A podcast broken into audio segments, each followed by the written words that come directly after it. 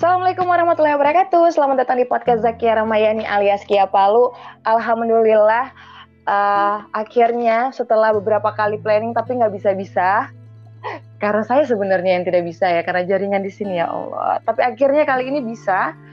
Dan ini memang spesial karena Kia suka dance dan ada ada anak Palu yang harus kalian tahu gitu. Sebenarnya sudah terkenal juga sih, makanya Kia mau lebih perkenalkan bahwa dia itu sangat-sangat membanggakan kota Palu, bukan cuma kota Palu sih, Sulawesi Tengah. Siapa dia?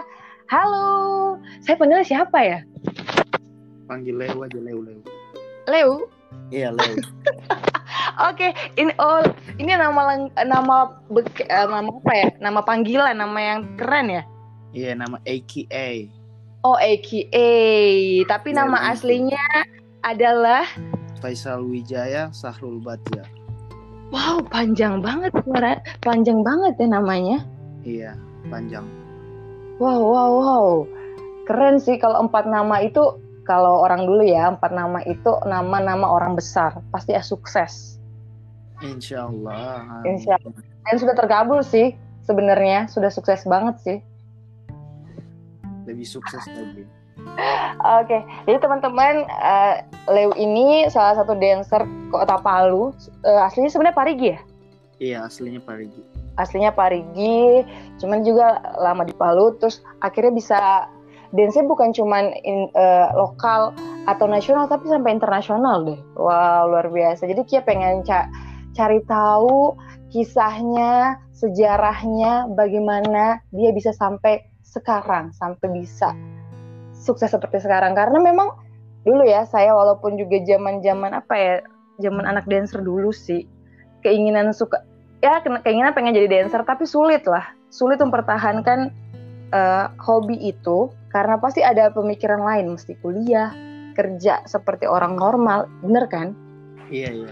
Uh, uh, jadi saya pengen tahu awal awal awal banget itu umur berapa Leo itu suka sama dance itu kalau nggak salah itu 2011 okay. suka jadi dulu saya main basket kan. Uh -uh. jadi setiap kali saya main basket itu pokoknya banyak hal lah kayak latihan terus bayar uh -uh. iuran di sekolah. Dulu saya sekolahnya di SMP 2 SMP 2 SMP Palu. 2 oke okay, SMP 2 jadi saya main uh -uh. basket di situ setiap kali pulang ah pas saya zaman basket itu ada zamannya IMB kan Ah, uh -uh, bener-bener. Seri banget kan. Di situ saya nonton lah John Funky Papua, ada Brandon, ada Belda. Nah, terus mereka itu suka ngedance. Jadi setiap kali Indonesia mencari bakat itu iklan, uh, uh -uh.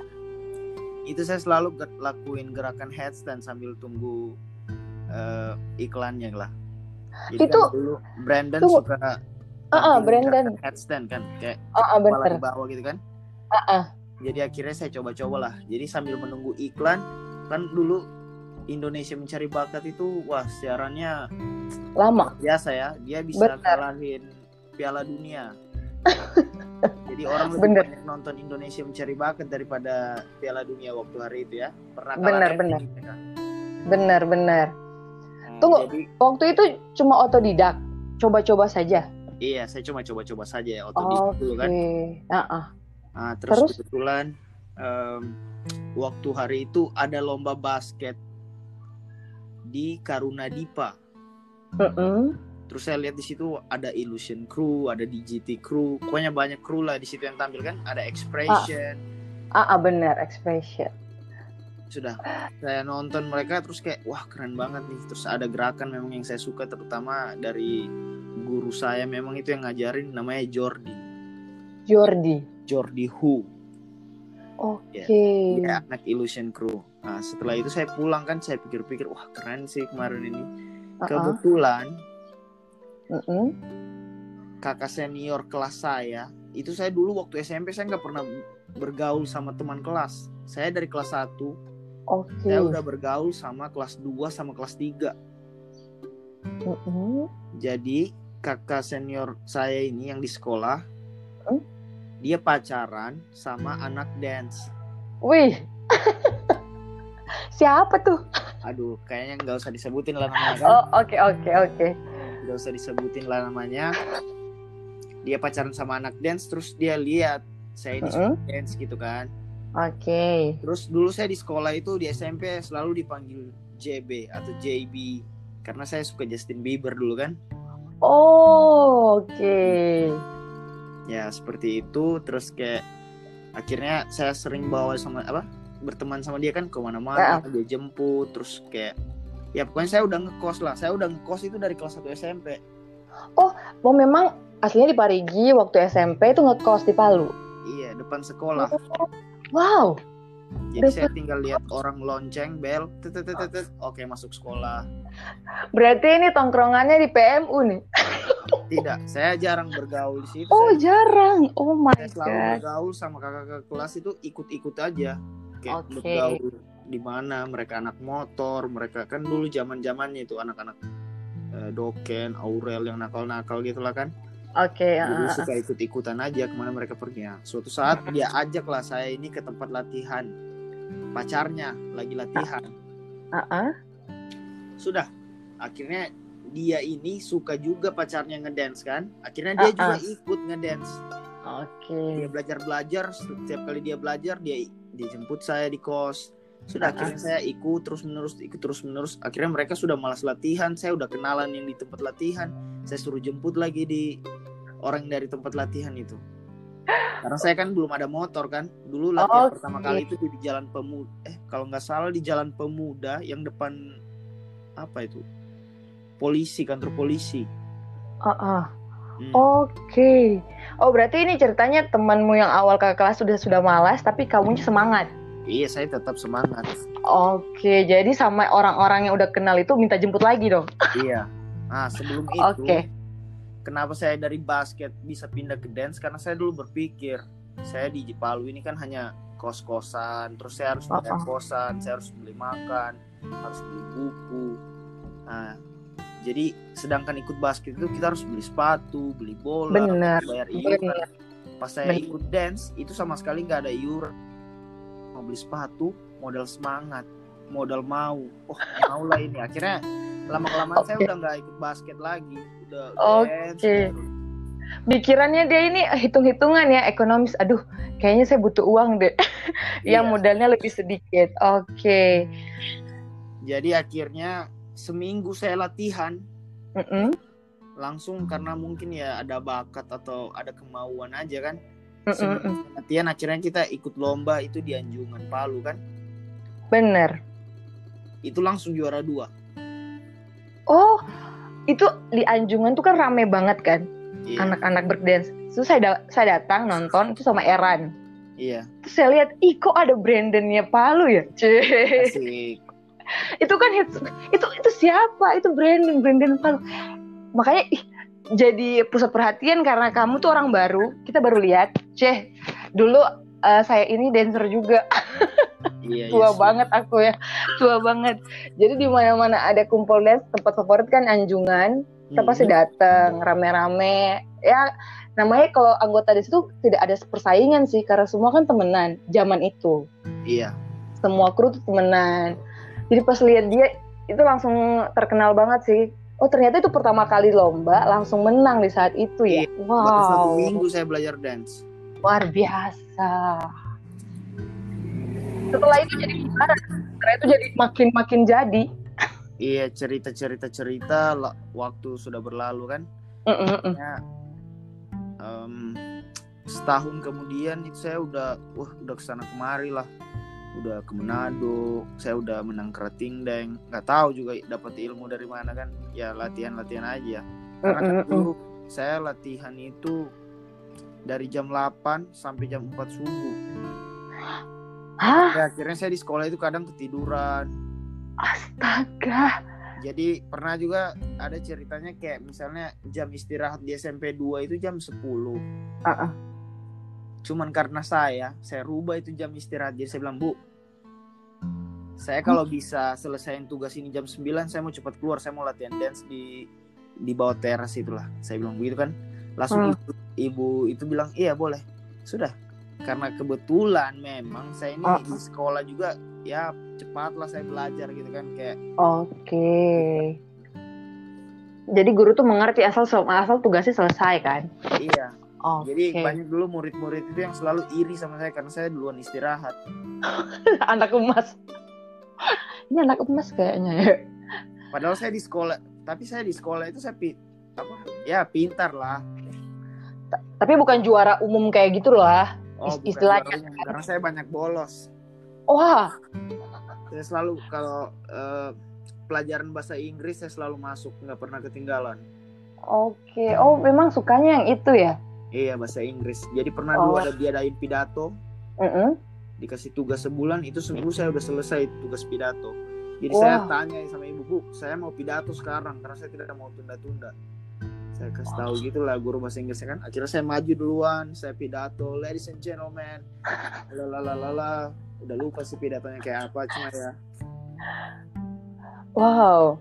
Berarti memang ya, eh, di umur kamu yang segitu, itu kamu dewasa banget. Jujur kalau anak laki-laki di SMP itu masih belum kepikiran seserius itu sih. Tapi kamu orangnya udah dewasa banget ya. A- Atau memang dari keluarga kayak begitu ya? Mungkin karena saya selalu bergaul sama kakak-kakak Oh. kelas kali ya. Bener kayaknya ya. Jadi ke bawah. Waktu SD, Mm-mm. waktu SD itu juga saya ingat oh saya belum sekolah belum cukup umurku kan? Heeh. saya selalu intip kakakku di sekolah SD itu. Jadi sebelum masuk SD saya sudah bisa membaca sama menghitung. Oh, berarti pengaruh kakak nih ya?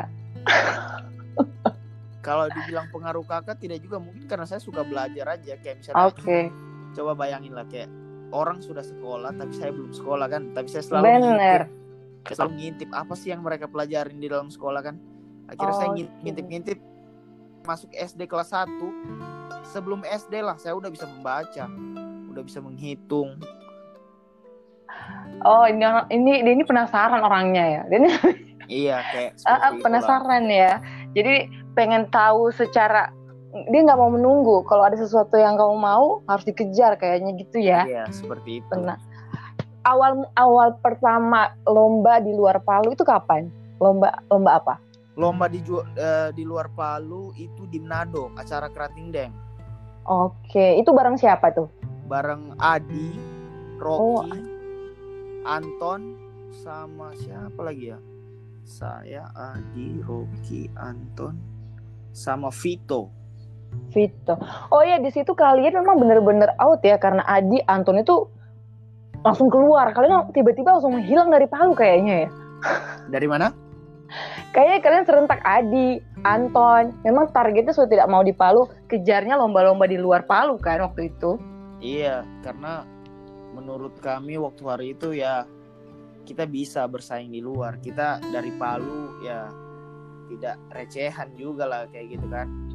Dan penasaran juga ya lihat lihat kompetisi di luar Palu kan pasti Iya. kan. Akhirnya sampai di Manado kita saya eh maksudnya tim kami di GT Crew itu menang juara satu. Oh, oke bawa nama di GT ya. Iya. Wow, di GT Crew nomor satu. Setelah itu makin semangat lagi dong ya. Makin semangat lagi akhirnya jadi sebelum kita pulang adalah anak-anak yang ya mungkin merasa ke ah masa kita kalah di kandang gitu kan. Waduh, Akhirnya iyalah. dibuat lagi acara satu lawan satu. Oke. Nah itu saya lagi menangnya. Oh. Dan jangan-jangan kamu yang paling muda ya? Saya yang paling muda. Jadi waktu itu ada Adi, Irfan, Mm-mm. semuanya ikut. Iya. Tapi hari itu memang saya lagi yang menang. Itu satu lawan Oh, satu. Oke. Akhirnya sudah mau pulang lagi, Mm-mm. buat lagi acara dua lawan dua. itu yang menang saya lagi sama Irfan. itu tuh perasaan orang di Manado tuh kayak bagaimana? Ini anak dari Palu baru datang, Iya, tiba-tiba menang berkali-kali, mereka makin panas dong ya. iya. Akhirnya sudah ini kan sudah Mm-mm. tiga kali menang. Akhirnya saya bilang ah kayaknya pulang. Sampai di situ sekolah itu udah tutup. Pendaftaran pendaftaran SMA itu udah tutup. Astaga, berarti itu waktu libur sekolah Iya, mau masuk SMA. iya mau pendaftaran. Akhirnya saya sekolah itu di SMK 4 yang di atas gunung dekat Doda. Oh my god.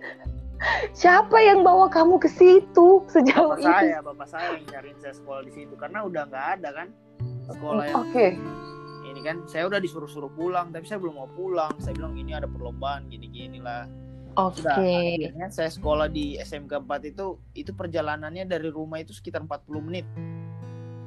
Ya ampun, jauh sekali. Dari kosan lah, dari kosan Oke. dulu waktu itu tinggal di Tanjung Satu. Wow, itu jauh banget ya. Jadi Iya. kamu tuh pergi jam 6 dong atau kamu tuh selalu terlambat? Karena mungkin saya anak dari SMP 2 ya ada gengsinya kan. Oke. Jadi saya ya tepat waktu. Oke. Setelah itu Setelah itu em, karena Ada. kan tiba- tiba-tiba kamu ke Jakarta loh. Itu jadi berita viral di Iya, antara kita geng-geng dance. Ih, si Faisal ke Jakarta loh sama anak-anak funky Papua. Wow, itu jadi bahan ini banget sih loh. Keren banget lah. ya, mungkin karena dulu saya sering nonton di TV kan sampai Jakarta pun juga kaget gitu. Jadi ceritanya seperti begini. Ah, ah. Saya pertama ikut lomba di Makassar, Ah, ah. kalah. Oh, Setelah lomba di Makassar kalah, terus eh, pengen ada lomba lagi yang dari Korea, itu namanya Mm-mm. Art 16. oke. Itu dari Korea, terus juri-jurinya dari Korea, dari Morning of All. Wow. Akhirnya saya ikutlah ke Jakarta. Terus di situ memang sudah ada orang yang pantau-pantau kalau ada anak kecil di Palu begini-begini skillnya, skillnya begini-begini lah kan. Oke. Sudah, Sudah ada mata-mata ya. iya. Oke. Saya rencana cuma satu minggu di, Jak- di Jakarta terus balik. Ah, semua uang yang dari saya ke Jakarta ke Makassar itu ya uang saya sendiri yang saya menang-menang lomba. Oke. Sudah Terus? jadi satu minggu saya di Ma- eh, di Jakarta itu saya sama anak Manado dulu. Jadi mereka yang bawa saya ke tempat acara karena saya belum tahu Jakarta sama sekali kan. Mm, mm. Sudah setelah satu ming eh, sudah selesai acara akhirnya subuh ditelepon. Ini seminggu aja di Jakarta nih. Ditelepon subuh-subuh. Saya tidak punya handphone waktu hari itu. Handphoneku ada lah tapi rusak. Oke. BlackBerry dulu warna pink itu sudah rusak parah. Jadi akhirnya Oke. orang Manado yang saya tinggal eh yang saya ting apa tinggal di di kos kosannya ini kan Mm, mm. di telepon lah dia bilang eh di kau lagi sama Faisal begini begini "Eh, iya suruh dia ke tim Taman Ismail Marzuki sekarang ini ada sinetron ada orang cari dia begitu katanya kan Itu siapa yang telepon? nah itu dulu yang telepon itu Pian orang dari Makassar tapi yang kasih tahu itu namanya Bang Robi dari Lunatic Hunter Oke, jadi ceritanya karena eh, dia kasih tahu sama orang Makassar dan orang Makassar tahu ceritanya. Oh, oh iya, saya tahu Faisal di sini kayaknya gitu Iya, ya. Oke. akhirnya saya bangun terus dibangunin. Eh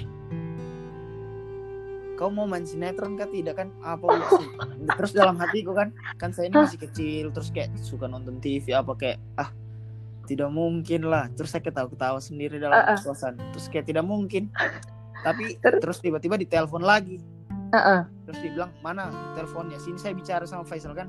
Oke. Akhirnya sudah saya bicara. Halo halo halo. Bla bla bla. Ayo ke Taman Ismail Marzuki sekarang. Ini ini ini ini sudah akhirnya tanpa mandi saya langsung pergi ya sikat gigi cuci muka langsung jalan Oke.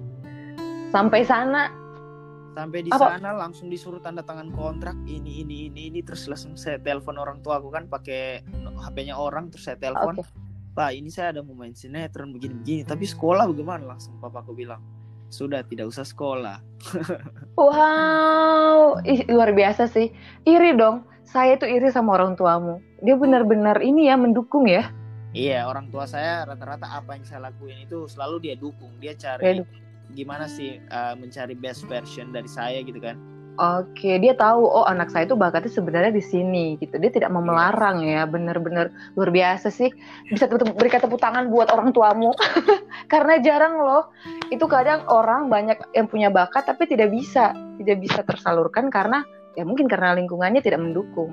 Iya. Setelah setelah itu penasaran Saya aku. lanjut lanjut sekolah lah di Jakarta, tapi homeschooling. Oke, ambil homeschooling.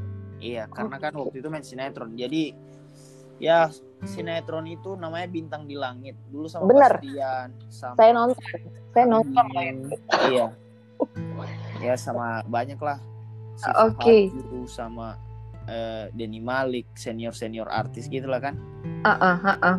lah dirasa apa di makeup di ini eh makeup ini ini ih, terus kayak rasa artis udahlah kayak oh begini rasanya begitu kan? Begini situasinya ya. Dan akhirnya iya. makin kenal sama anak-anak dance dong. Kan iya. itu kan uh, cerita sinetronnya tentang anak-anak dance gitu kan? Iya benar. Mm -mm. dan di situ kenal sama Pangki Papua. Iya kenal sama Pangki oh, Papua oke okay. jadi sudah singkat cerita uh -uh. Uh, sinetron ini udah bungkus karena kemahalan katanya ya Oke. Okay. Kemahalan biaya produksinya itu wah kemahalan lah katanya seperti begitu. Jadi akhirnya dibungkus. Okay. Jadi uang selama saya di sinetron itu mm-hmm. itulah yang saya pakai modal untuk di Jakarta. Jadi selama uang itu saya pakai latihan sama beli handphone. Oke. Okay. Saya pakai beli handphone, bla bla bla bla bla bla. Akhirnya dibilang, eh kamu latihan-latihan di sini saja, begitu kan? Akhirnya ya dengan ada skill saya tersendiri yang ya jarang orang punya, gitu kan? ada gerakan-gerakan yang saya sering buat dan jarang orang punya akhirnya itu terpakai lah di grup-grup tapi untuk kan. untuk dance kam, uh, saya ya cih pengamat untuk Faisal itu bisa dia bisa dua loh dia bisa break dance sama dia bisa hip hop. Saya bisa nari daerah juga. Oh uh, dan itu jarang loh. Jarang yang bisa. Adi pun ya menurut aku ya Adi kan dia lebih ke b-boy kan? Untuk ke hip hopnya masih sedikit bagaimana ya? Mungkin passionnya bisa itu. Tapi kamu bisa dua-dua loh. Itu hebat uh, loh. iya jadi ceritanya seperti begini. Waktu itu kan saya dapat uang kan dari sinetron uh -uh. itu kan. Uh -uh. uang itu saya pakai latihan bertahan di Jakarta jadi selama uang itu ada saya pakai latihan terus menerus jadi saya belum pikirin pekerjaan gimana tapi saya pikir ya saya dapat ilmu ya pasti saya bisa dapat okay. uang gitu kan. Akhirnya kamu... saya kan cuma bisa break dance dulu hari itu. Akhirnya saya belajar oh, di kelas dance saya tiap hari. Oke berarti itu uang dipakai untuk belajar sama siapa waktu itu? Di Animal Pop dulu. Waduh langsung Animal Pop gila iya, itu kan lagi tren uh, uh, uh. gratis di situ wah bersyukur Karena banget kebetulan yang punya uh -uh. itu orang perantau kan uh -uh. jadi ya perantau-perantau itu rata-rata dikasih gratis kalau mau belajar di situ karena yang punya itu orang perantau jadi dia mengerti apa sih kebutuhan dari kita. Bener, dia mungkin rasa apa yang dulu dia rasakan. Iya. Wih, baik banget ya. Namanya Setelah... tuh Master Jeko Master... Siompo.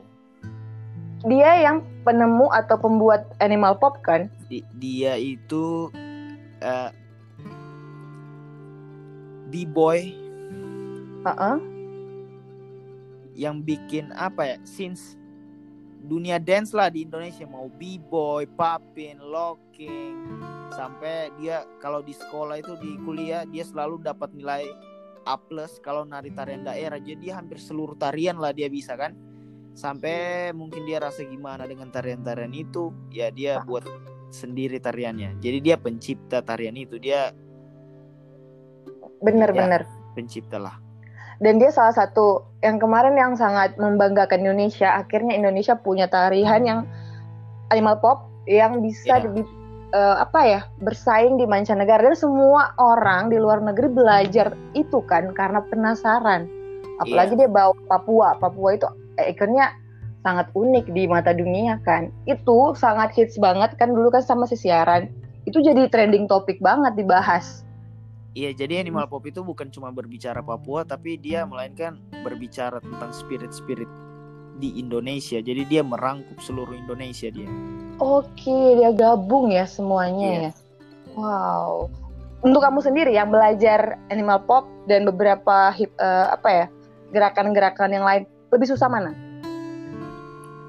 Kalau dibilang susah ya semuanya susah. Jadi kalau kita misalnya mencintai tari, kita harus belajar seluruh tarian saya tidak bisa bilang kalau misalnya ah saya tidak suka jaipong saya tidak suka tarian palu atau saya tidak suka tarian Jepang tapi saya harus suka semua tarian. Itu baru kita mau belajar menari gitu kan. Karena untuk apa? Itu untuk kamus untuk kamus di tubuh kita. Jadi kita punya banyak kamus. Ketika kita punya banyak kamus kita tinggal ya mentranslate mentranslate lah kayak segala macam apa yang kita bisa gitu kan. Akhirnya kita bisa memodifikasi gerakan baru kan dari iya. referensi yang ada kan bener. Wow. Itu jujur kamu tuh beruntung banget ya. Itu ke Jakarta kayak kayak se semuanya dimudahkan. Apa yang paling rasa paling apa ya? Tersulit lah di saat itu. Rasa selama saya berjalan sih belum ada sih yang saya rasa sulit gitu kan. Karena ya ya intinya rajin sholat aja. Oke. Kayaknya memang karena itu duniamu karena itu memang keinginanmu dari dulu. Lihat di IMB lihat Funky Papua tiba-tiba di Jakarta ketemu sama mereka yang idola dari dulu kan? Iya, itu bener. perasaan bener-bener ah mau ada batu atau apa masalah apa pun hadang saja kan? Iya yang penting berani bicara aja kan? Bener itu kan punya hati juga. Walaupun misalnya dia artis siapa dia punya hati juga dia juga manusia. Ya kalau kita berbicara sama mereka pasti mereka mengerti apa yang kita inginkan. Misalnya kacun saya pengen belajar dari kacun begini kan. Tapi saya misalnya oh. tidak punya uang gitu kan. Ya okay. pasti mereka itu mengerti gitu apa sih yang kita butuhkan. Tapi oh. semua itu kan dilihat dari kemauan gitu kan. Bener bener. Ada kan orang yang kak saya pengen belajar. Eh gimana sih gimana? Tapi dia tidak mau mencoba hanya mau melihat gimana gimana. Kalau bedanya saya selalu coba saya terus ulang ulang ulang ulang ulang ulang, ulang sampai kalau bisa tidur ya tidur di tempat latihan. Luar biasa ya. Kayaknya kalau kau dengar musik itu pasti tidak mau berhenti kayaknya ya. Iya seperti itulah. Tapi saya orangnya jarang dengar musik. Oh. Jadi latihan tanpa musik? Saya kalau latihan baru dengar musik. Oh. Jadi cuma memang didengar musik untuk latihan ya? Iya kalau misalnya di luar saya jarang dengar musik Hmm, oke oke. Dan bagaimana ceritanya sampai kamu pertama kali ke luar negeri? Itu Jadi, ke negara mana? Pertama kali itu ke Singapura dulu. Oke. Jadi waktu itu? hari itu Pak Cijeko ini dia bilang, Leo kau pulang saja dulu buat paspor. Uh -huh. okay. Kalau kau sudah paspor, jadi dia bilang ada kata-katanya seperti begini, Tuhan itu tahu siapa yang sudah siap, siapa yang belum siap. Oke. Okay. Jadi dia bilang pulang saja dulu, bikin paspor, coba siapkan saja dirimu kan. Uh -uh. Akhirnya saya pulang ke Palu, bikin paspor, seminggu saya di Jakarta atau dua minggu, terus langsung dia bilang, eh saya ada ngajar di Singapura, jadi asisten saya. Akhirnya waktu itu saya sama Rasta berangkat ke Singapura, ada Rasta dari Sorong, Papua Barat, uh -uh. satu kelas sama saya, dia ini uh -uh. dijadiin asisten untuk ngajar di Singapura. Oke. Okay. Terus perasaanmu pertama kali keluar negeri? Ya, bagaimana? Pertama kali kan ke Singapura ya kayak rasa-rasa gimana ya? Oh, ini luar negeri ya kayak wah. Beda, beda kan? Kayak rasa beda banget. Baru datang lihat bandaranya, oh beda. Iya, beda, sangat beda kayak. Beda, sangat berbeda lah kayak oh, ini saya di luar negeri kayak tidak percaya lah tapi semuanya itu kayak mimpi aja kayak ya siapa yang mau buat itu nyata atau siapa yang tidak mau buat itu nyata banyak kok jalan untuk kita bisa gitu tanpa harus mengeluarkan duit atau kita harus banyak kan orang kalau misalnya eh kerja ampat yuk pasti dia bilang, wih mahal kerja ampat gini-gini. Tapi saya selalu bermimpi saya mau kerja ampat dengan gratis. Akhirnya kayak kemarin saya ke Sorong itu saya udah ke enam kali. Hah? Ke Papua itu ke bagian Sorong ya. Saya itu udah wow. kali jadi juri tiga kali di sana. Oke. Okay. Nah, jadi saya selalu bermimpi ke mana-mana itu selalu gratis. Akhirnya saya kemarin ke Raja Ampat saya eh, minta riders kayak misalnya ya kalau mau undang saya bayarannya sekian sekian, uh, terus uh, uh, uh. maunya gratis ke Raja Ampat. Akhirnya ya mau nggak mau mereka pengen lihat apa yang saya punya, apa yang saya jual gitu kan. Ya okay. akhirnya mereka beli. Oke. Okay. Jadi wow. saya kurang setuju kalau misalnya ada orang yang berkata-kata kayak wah ke sana itu mahal tidak bisa kami miskin kami ini kami tidak punya uang kami apa yang kita mau lakukan gitu kan? Ya menurut saya selama apa yang saya jalani semua itu gratis. Asal mau sih asal niat Dan- mau pasti ada jalannya kan? Dan dibayar. wow itu lebih parah. Itu bukan cuma gratis tapi dibayar loh dapat Iya. uang loh dan tunggu waktu pertama kali ke Singapura melihat eh, anak-anak dance di sana apa perbedaannya dengan anak-anak Indonesia Jadi waktu itu kita ngajar di Institut Goodman. Heeh. Jadi ini orang kuliah yang kita ajarin. orang kuliah yang ngajarin udah kuliah gitu kan Iya, penari profesionalnya Singapura. wow Jadi mereka ini penari pertunjukan. Akhirnya Pak Cijeko lah yang buat karya, terus kita asisten gimana sih Oke. bentuk-bentuk animal pop itu seperti apa. Jadi perbedaannya eh, Uh-uh. penari di Singapura itu kebanyakan mereka itu disiplin. Mm-mm. waktu segala macam kan ya terus kebanyakan dari mereka ya mereka menganggap itu sebuah profesi dan juga eh, mereka menganggap dunia tari itu adalah ke- bagian dari kehidupannya mereka. Jadi misalnya mereka duduk di sofa walaupun bangun pagi semua itu tentang dunia tari gitu wow. Jadi sensitif sensitivitas terhadap alam terhadap matahari terhadap segala macam itu ditranslate ke dunia tari. Wow. Kayaknya memang mereka itu betul-betul orang yang sangat suka tari berkumpul jadi satu ya Iya, dan itu Dan memang ini- sudah terjadi juga di Jakarta. Tapi kalau di daerah-daerah saya belum Belum melihat, gitu sih. kan. Kalau Iya. misalnya di daerah Solo itu ada Eko Mas Eko, ah, itu senior juga itu Mas Eko Suprianto. Ah, mereka itu sudah ya sudah ya pokoknya hidup mati dengan tari lah seperti itu kan. Mm-mm. terus setelah di Singapura ke mana lagi Terus ke Singapura, akhirnya pulang, akhirnya pulang ya beberapa bulan kemudian kalau tidak salah itu kan akhir tahun. Terus di bulan 6 pas ulang tahunku Heeh. jadi kita ini diundang kan ke rumah Pak Cijeko lagi diundang terus akhirnya dibilang kalau kita ini akan mau tour kan oke terus langsung dia bilang ke Sochi kenapa harus ke situ karena ada undangan undangan Oh, pentas karya kan Heeh. Sudah akhirnya saya pikir kan Sochi ini di mana? Iya itu baru Nah. dengar kan? Iya hatiku ini langsung dukdak dukdak gitu. Ay ke mana ini ke mana nih jauh ini jauh gitu kan? Tiba-tiba pas saya buka di internet ternyata itu di Rusia dan itu jauh banget. Oh.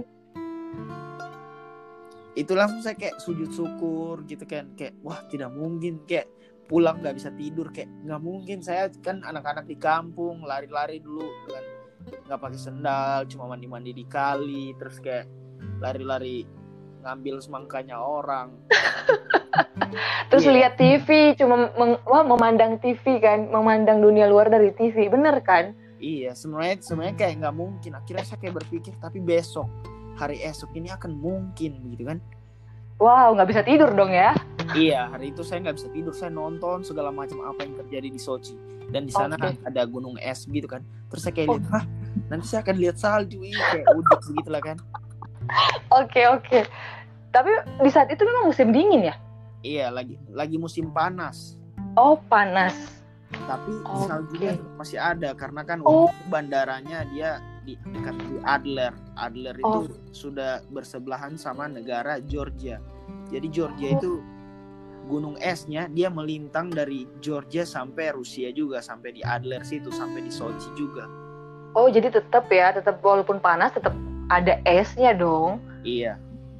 wow Jadi, itu itu perjalanannya berapa lama Waktu Wow. itu dari Jakarta ke Turki dulu kita.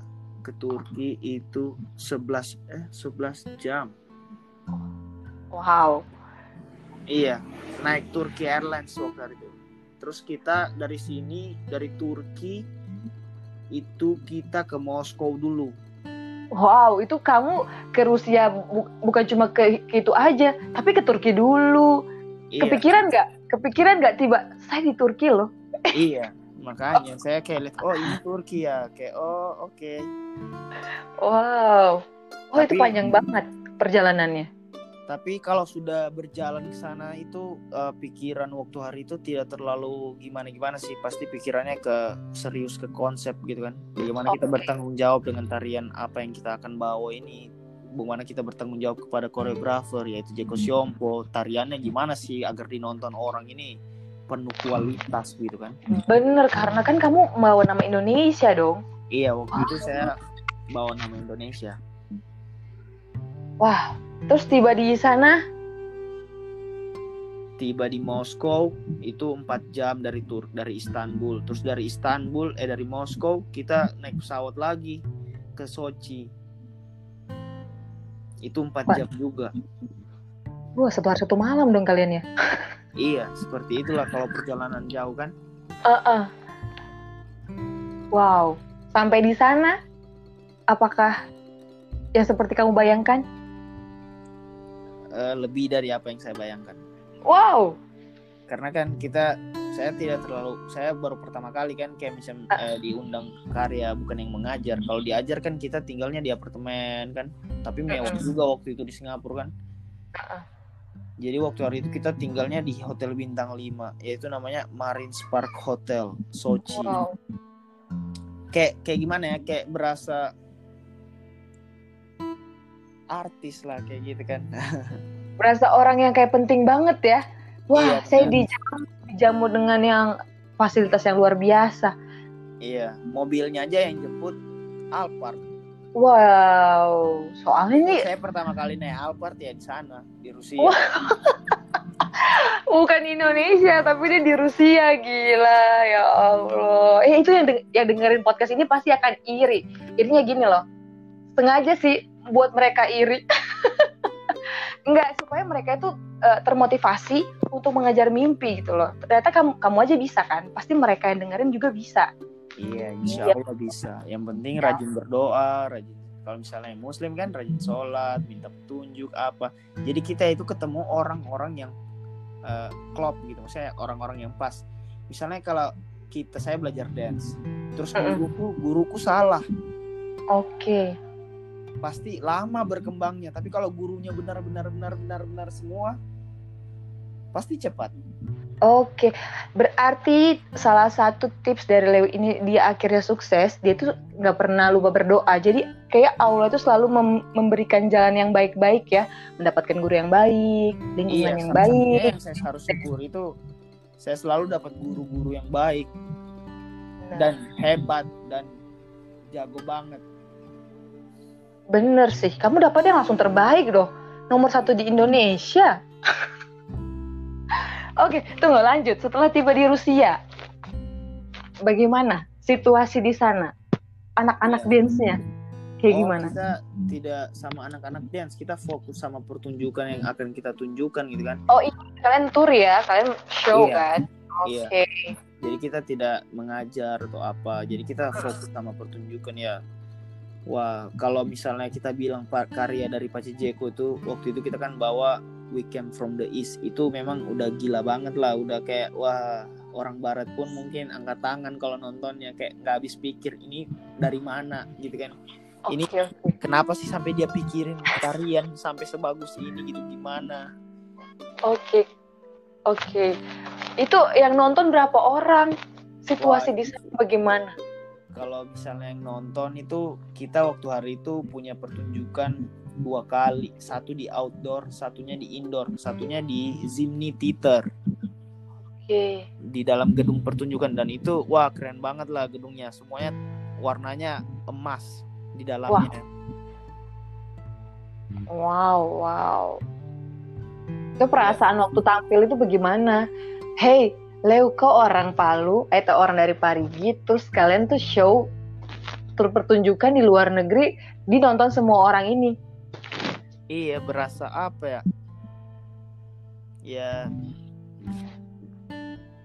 Kayak ya inilah yang saya kerjakan sekarang ya. Kayak kayak mimpi lah kayak tidak mungkin. Tapi setelah saya tampil kayak berasa apakah saya tadi tampil gitu? Sepertinya tidak deh kayak masih kayak sang kayak belum nyangka ya ini benar atau tidak ya? Iya. wow.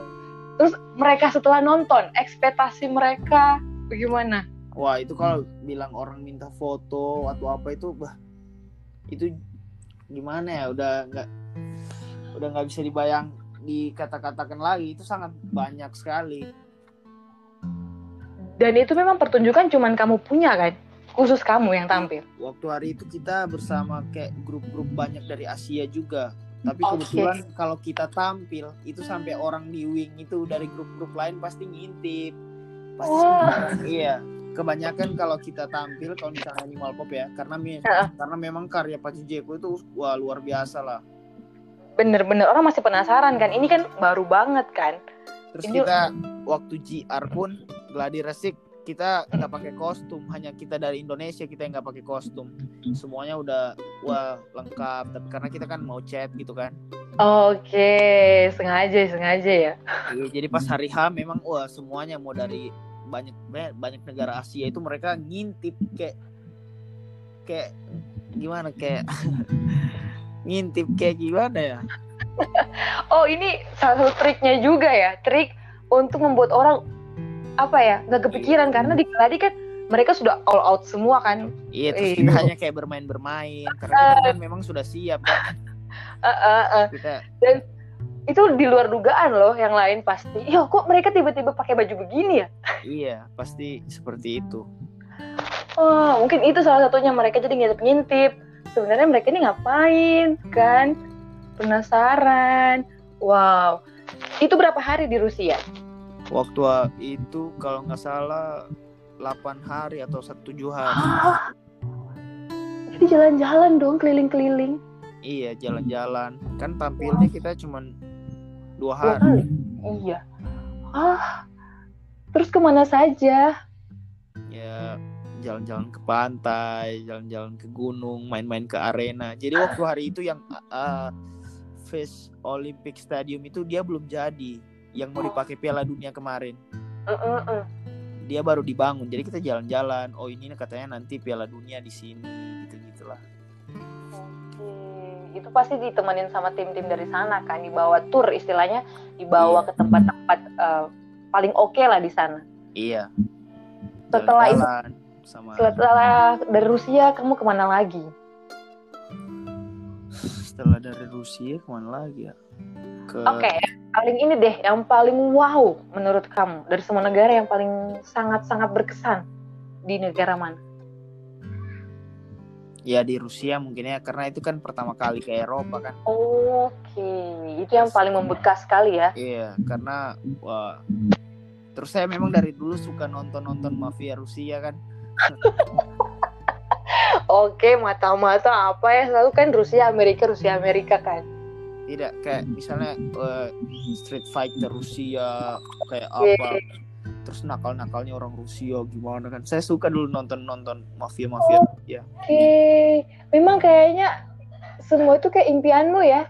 Iya. Tiba-tiba tiba-tiba lah saya di tempat yang saya suka memang gitu ya yang sering Jadi, saya nonton. waktu hari itu saya sering kayak lihat orang kayak terus kan saya selalu jalan sama kita punya translator gitu kan? Uh, uh, uh terus saya jalan saya bilang ih keren sekali bajunya itu kan jadi mereka bawa-bawa pakai baju satu pasang.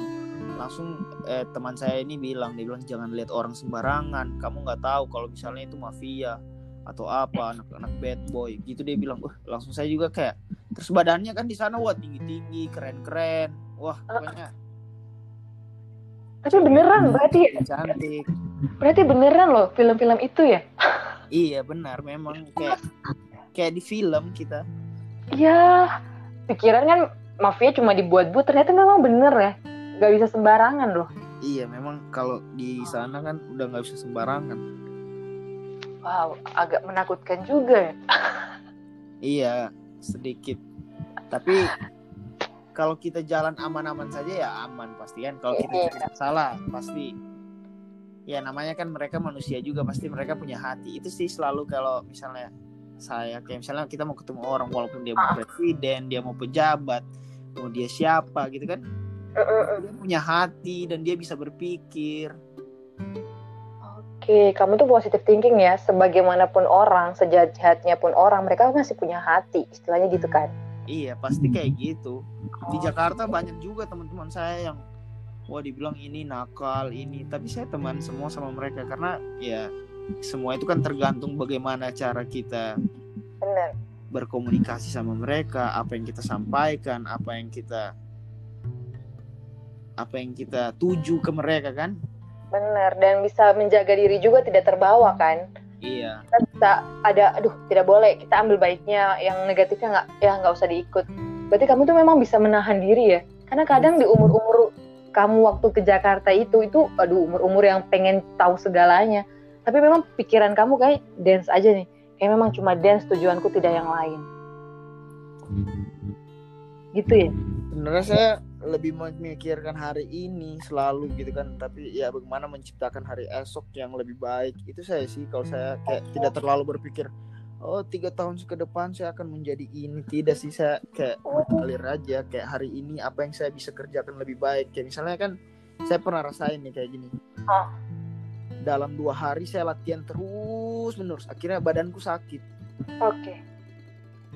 paling sehari istirahat udah baik lagi. Jadi ada saya punya pikiran itu kayak seperti kalau kemarin saya nggak latihan sampai badanku sakit sampai benar-benar hard work banget gitu kan.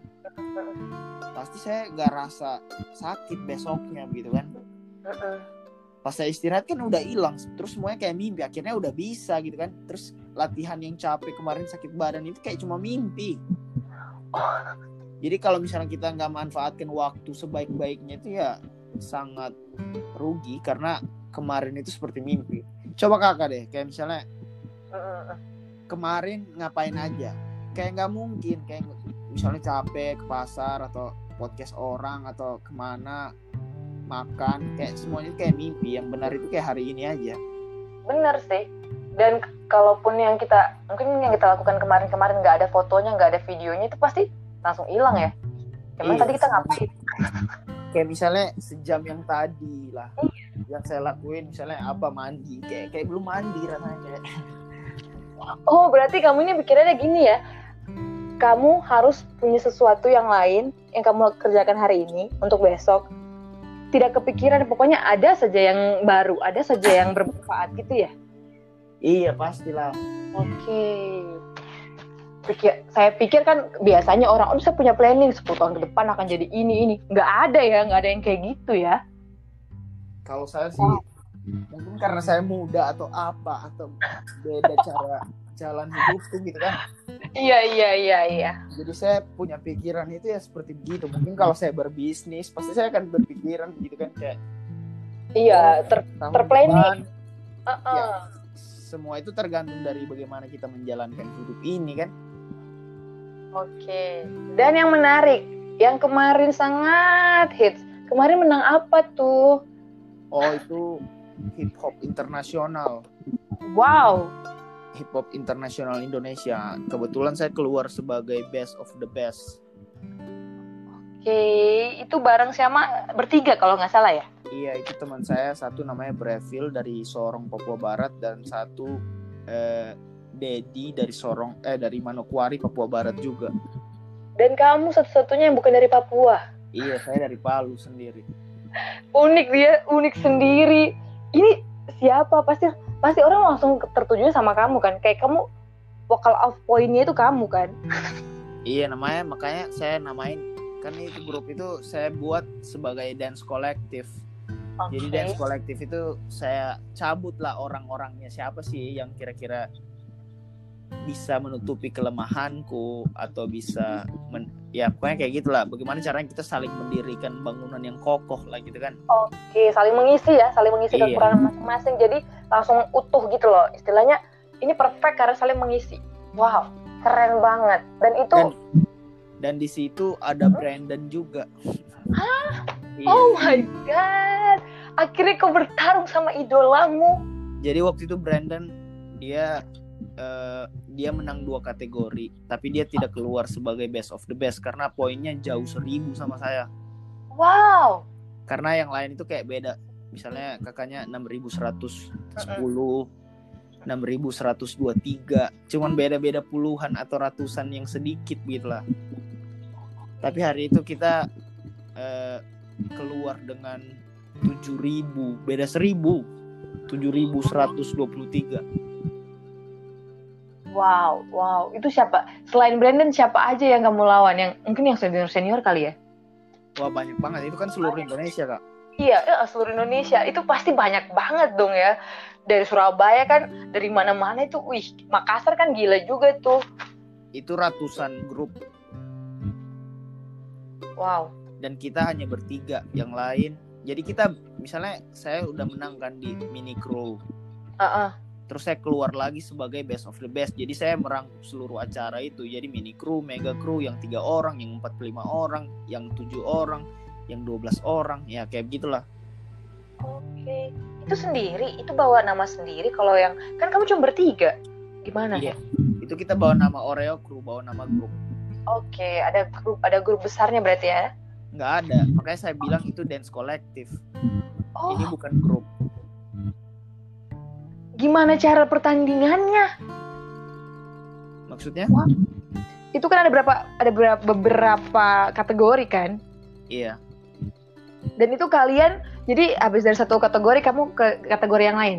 Enggak, maksudnya kan gini. Kan misalnya ada lima kategori yaitu uh, uh, uh. junior, uh, uh.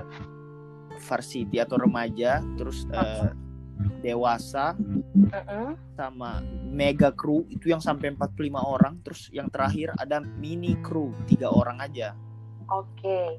jadi saya menang di mini crew kategoriku saya menang oke okay.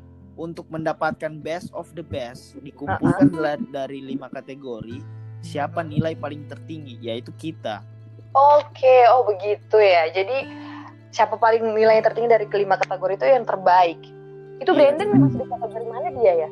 Dia varsity, yang remaja sama yang dewasa. Oh.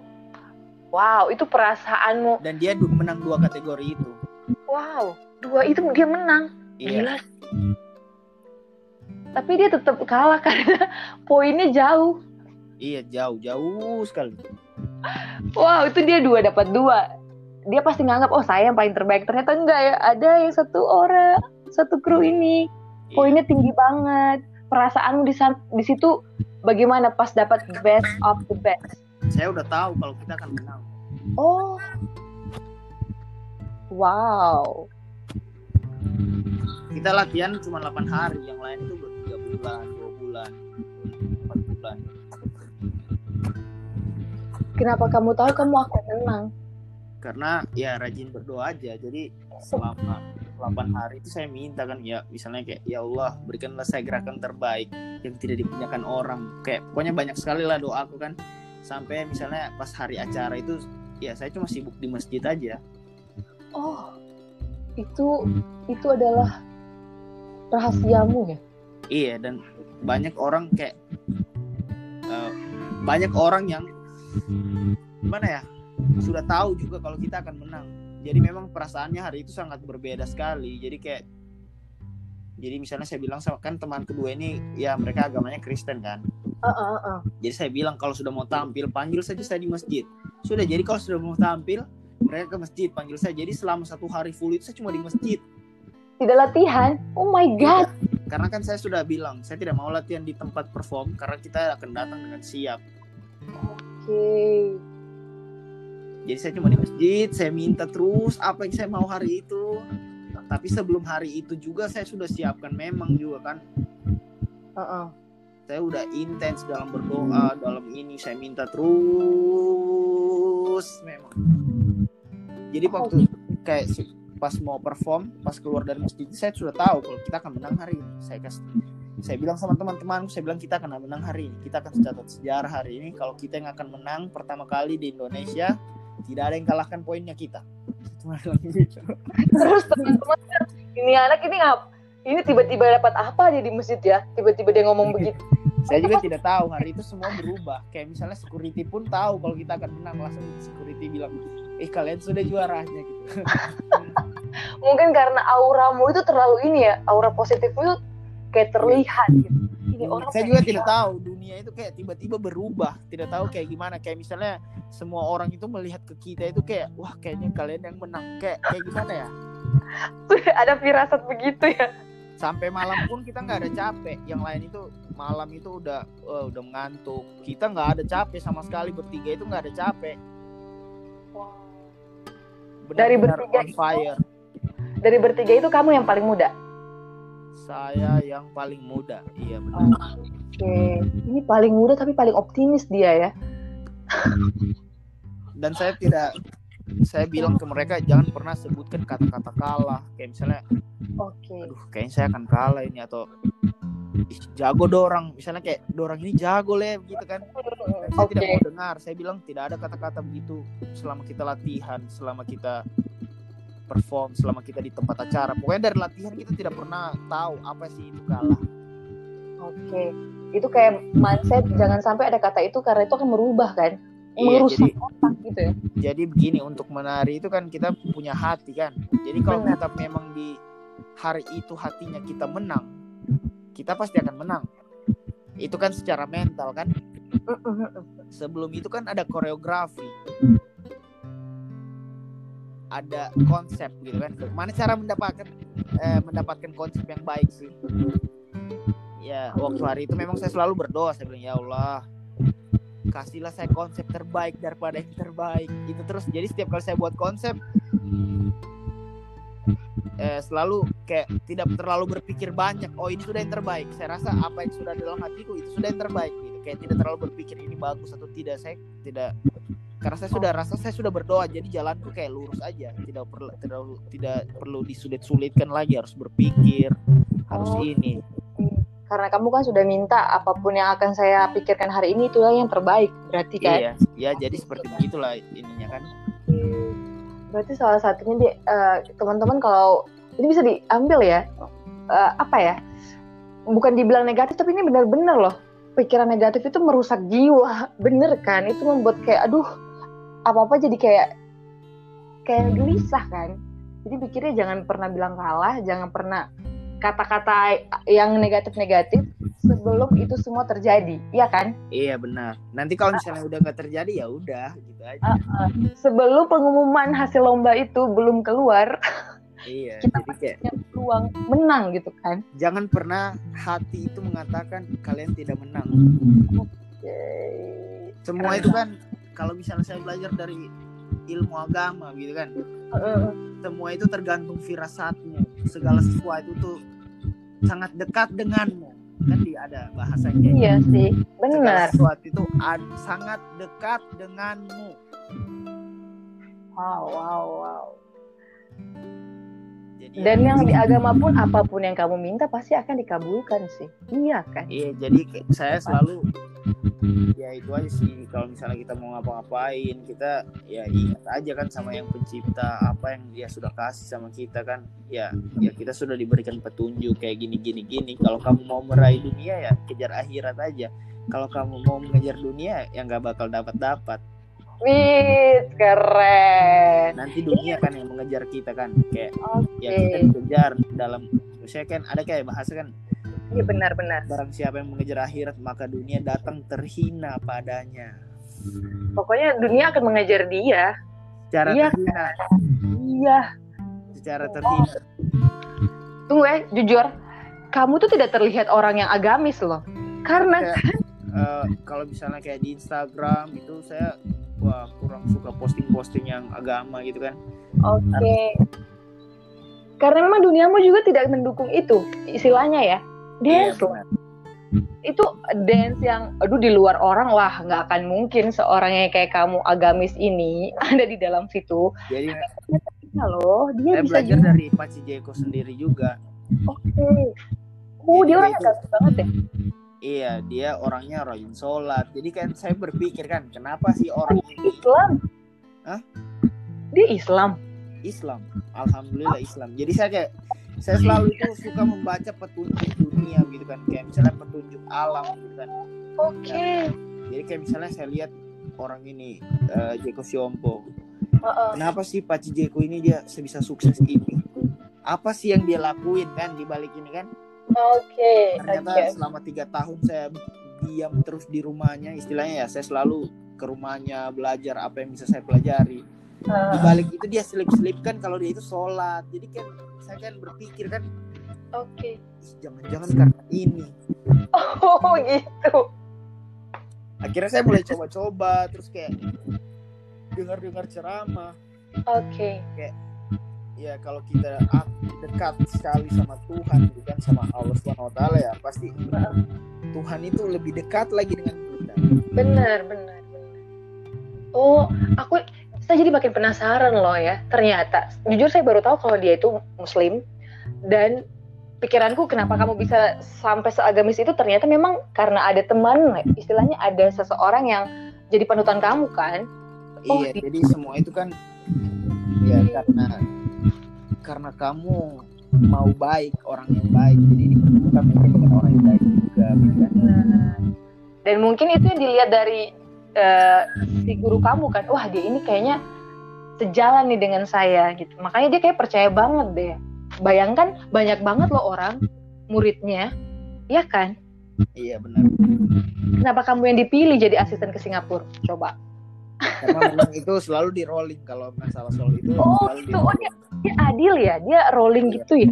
Ih bal Ih, makin penasaran deh saya kayak pengen ketemu deh jadi saya suka melihat orang kayak misalnya dia ini jago misalnya dia ini rumahnya besar kan? Terus saya akhirnya saya berteman lah sama dia. Terus saya kayak lihat gimana sih sifatnya. Akhirnya kayak ada sesuatu yang baik dalam dirinya. Terus saya kayak berpikir oh mungkin Allah ini kasih dia rumah yang besar kenikmatan. Karena mungkin dia orangnya baik tidak sombong seperti ini. Jadi saya kayak rasa oh kayaknya saya harus berubah jadi seperti begitu. Akhirnya ya insya Allah kita punya juga seperti itu. Jadi kayak saya percaya kita siap dulu gitu kayak misalnya untuk juara dunia kita harus siap mental dulu baru dikasih gitu. Iya iya sih bener. Yang siap akan menerima kan kalau nggak siap nggak akan dikasih kan. Gak bisa. Oh, bener. Dan perasaan waktu kamu dapat best of the best kamu juara satu nih itu gimana saat itu? Itu saya hanya kayak merasa gimana ya? Pokoknya saya hanya berpikir ke Allah sih kayak macam ya Allah baik banget ya kayak ya gitu ya. Memang kalau berdoa sama kau tidak ada yang tidak mungkin. Jadi saya cuma bukan menangis karena saya juara sama teman-teman gitu kan. Bukan itu ya. Cuman kayak ih kok saya dikabulkan? Pasti pikir siapa saya ya? Kok kok bisa gitu diterima doanya ya? Apa iya, yang pastilah. kamu karena saya berpikir dari dari saya lihat orang di masjid situ uh-huh. saya sendiri yang intens selama di sini jadi saya rasa oh saya sudah menang ini oh begitu saya sudah yang paling dekat ini yang sering berdoa ini. Oke. Okay. sudah kalahkan kalian. Jadi kayak ada saya lebih takut sama orang yang dia lebih soleh. sholat gitu. Lebih rajin sholat daripada saya lebih rajin lebih bagus ilmu agamanya atau apa saya lebih takut karena dia pasti bisa melengsarkan. Ya saya, saya pikiranku pasti gini. Kamu takut karena doanya lebih terkabul kan? Iya jadi kayak seperti begitulah tapi waktu hari itu saya lihat orang di masjid kayak tidak ada. Terus saya langsung kayak yakin sudah saya hari ini oke. Okay. ada yang bisa kalahkan saya hari ini. Wow itu pasti ini prestasi paling tertinggi ya yang iya, kamu dapat. itu selama saya ikut tari-tari menari dalam urusan seni ini di situlah saya kayak baru merasakan berdoa dalam keadaan meminta berharap betul-betul. Gimana ya kayak ngemis ya mengemis banget. Iya kalau misalnya kita bilang mengemis ya mengemis. Dan itu memang sangat wah sangat tidak mungkin. Makanya waktu menang saya cuma santai aja. Saya cuma kasih lambang. Kayak ada lambang tauhid. Terus saya kayak tahu nggak pernah nonton Khabib Nurmagomedov?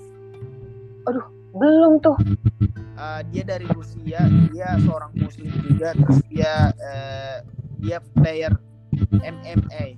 Wow. Dia itu tidak pernah terkalahkan selama dia bertanding nggak pernah terkalahkan. Dan dia itu kalau menang selalu dia kasih lambang gitu kan kayak misalnya dia tunjuk dirinya terus dia bilang bukan terus dia tunjuk ke atas oke bukan dia tapi yang di atas ya. Maksudnya iya. karakter ya. makanya waktu itu SSI bikin trailer internasional bikin trailer saya masuk. Terus saya kasih lambang gitu terus saya bilang kayak ini bukan saya yang di atas gitu kan. Oke.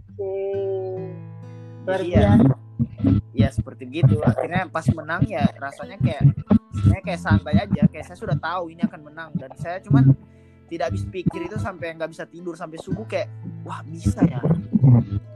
Masih cuman modal, cuman modal berdoa. Tidak perlu latihan empat bulan tiga bulan kayak yang lain. Tapi menang gitu. Dengan nilai yang sangat jauh gitu kan. Wow. Jadi ya kesimpulannya tidak ada yang tidak mungkin asal kita mau begitu Oke. tapi maunya kayak apa dulu maunya seperti apa kita minta di siapa gitu kan sip bener-bener banget sih. Waduh, ini luar biasa sih. Saya mendengar juga luar biasa. Kamu aja yang merasa kayak kayak nggak mungkin ya.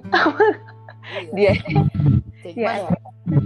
istilahnya kayak kamu nggak pernah lihat loh tapi kamu selalu berdoa gitu dan kamu yakin saya yakin oke, berarti sehari ini harus yakin dengan doa-doaku. iya jadi makanya saya tuh selalu harus banyak banyak berdoa gitu. Oke. Dan Apa sih ini yang kita sebenarnya- capai Uh-uh. mau nggak sih kayak misalnya mengemis satu hari sanggup Wah, nggak iya. gitu kan kan bener. jarang orang ngelakuin kan pasti kayak ya udah habis sholat pikir sebentar sholat pun pikirannya hanya di dunia Iya.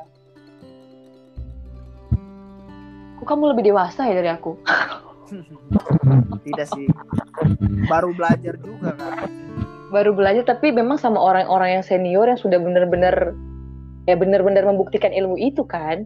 iya dan itu memang Ya kan? Dan sangat sangat terbukti sudah merasakan bukti nyatanya kan? Wow. Nah, setelah ini lombanya akan di mana lagi nih? untuk sekarang kan covid saya sebenarnya ada undangan solo dari Solo itu ke Polandia Wow. tapi karena ini sedang covid jadi acaranya diadakan secara online itu nanti September pemutarannya Untuk hip hop internasional itu memang tidak ada tingkat yang di atas lagi ya? ada itu ke Amerika waktu itu kan saya harusnya ke Amerika tapi karena gagal visa jadi kami tidak berangkat Karena gagal visa. iya benar Oh, memang sih susah ya. Susah untuk mendapatkan visa ke Amerika itu susah sekali. iya benar Wow. cuma saya kan orangnya kayak ya pasrah aja sama kehidupan. Ya sudah mungkin Allah belum izinkan. Ya sudah kayak seperti itu. Tidak perlu gantung diri atau apa. Karena oh kaum ini yang penting kalau Allah udah bilang kayak gini ya udah gitu. ya Berarti itu yang ter- udah santai gitu kan kayak lebih dipikir mungkin kita harus persiapkan sesuatu lagi harus banyak berdoa atau apa. Ya seperti itu aja sih. Kayak tidak perlu pusing-pusing. Oke. Dan ini harapan kamu ke depannya apa nih impian-impian yang akan kamu yang ingin kamu tuju lagi? sekarang kan saya lagi buat karya. Yaitu karya tentang bencana apa yang kemarin di Palu yang saya riset sudah dua tahun ini kan. Jadi kemarin karya aku itu lolos ke Polandia. Dan akan diputar September ya. Insya Allah ya saya cuma berdoa itu yang menang menang juga. Terus eh, habis itu kan kalau misalnya menang itu lomba kan dipromosi di seluruh Eropa dan di seluruh Eropa itu ya saya akan tampilkan karya baru lagi Tur, istilahnya tur dong ya. iya Oke. wow, saya aja mendengarnya langsung wah, ini kamu bawa cerita dari Palu bencana itu membawa bukan cuma Palu, kamu bawa seluruh Indonesia ke Polandia. iya jadi saya bercerita tentang kayak sinopsisnya pakai bahasa Inggris kayak restart. I see life it's like a restart. Build the building and we have to build again. Build the soul and we, we have to build again. Build the feel but we should to build again. Restart I feel it's like a restart. Jadi kayak berbicara tentang kenapa sih kita harus membangun bangunan akhirnya Benar. kita harus membangunnya lagi kita harus membangun jiwa. Akhirnya kita membangun lagi itu maksudnya bermasalah di kayak misalnya orang yang sudah bangun jiwanya menjadi seorang pelaut. Ini contoh kecilnya ya kak. Ini sangat luas. Cuma contoh kecilnya dia sudah bangun jati dirinya sebagai seorang pelaut. Akhirnya pas tsunami dia gagal mental. Akhirnya dia berpindah kerjalah menjadi seorang apalah begitu. Sabar kak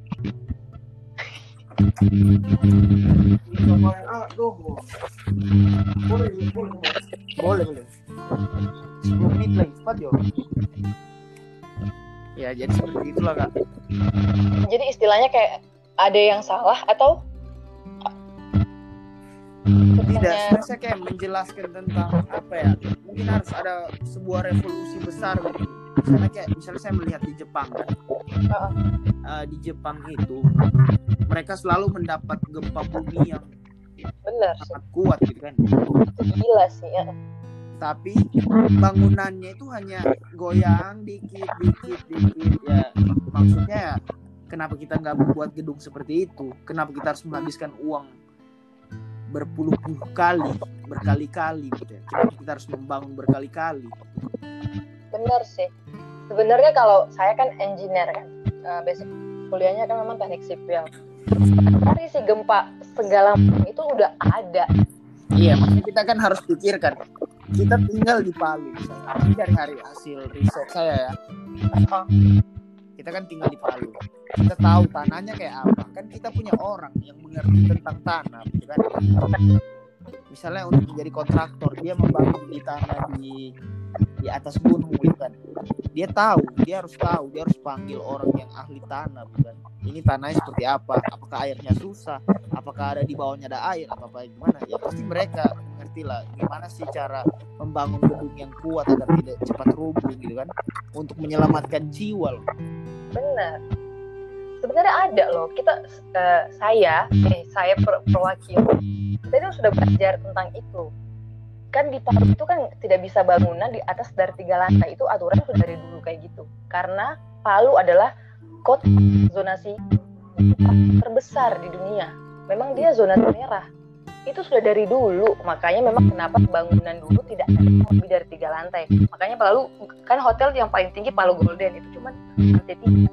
Karena memang aturannya seperti itu. Tapi kita tidak tahu apakah ada unsur-unsur yang dari mana.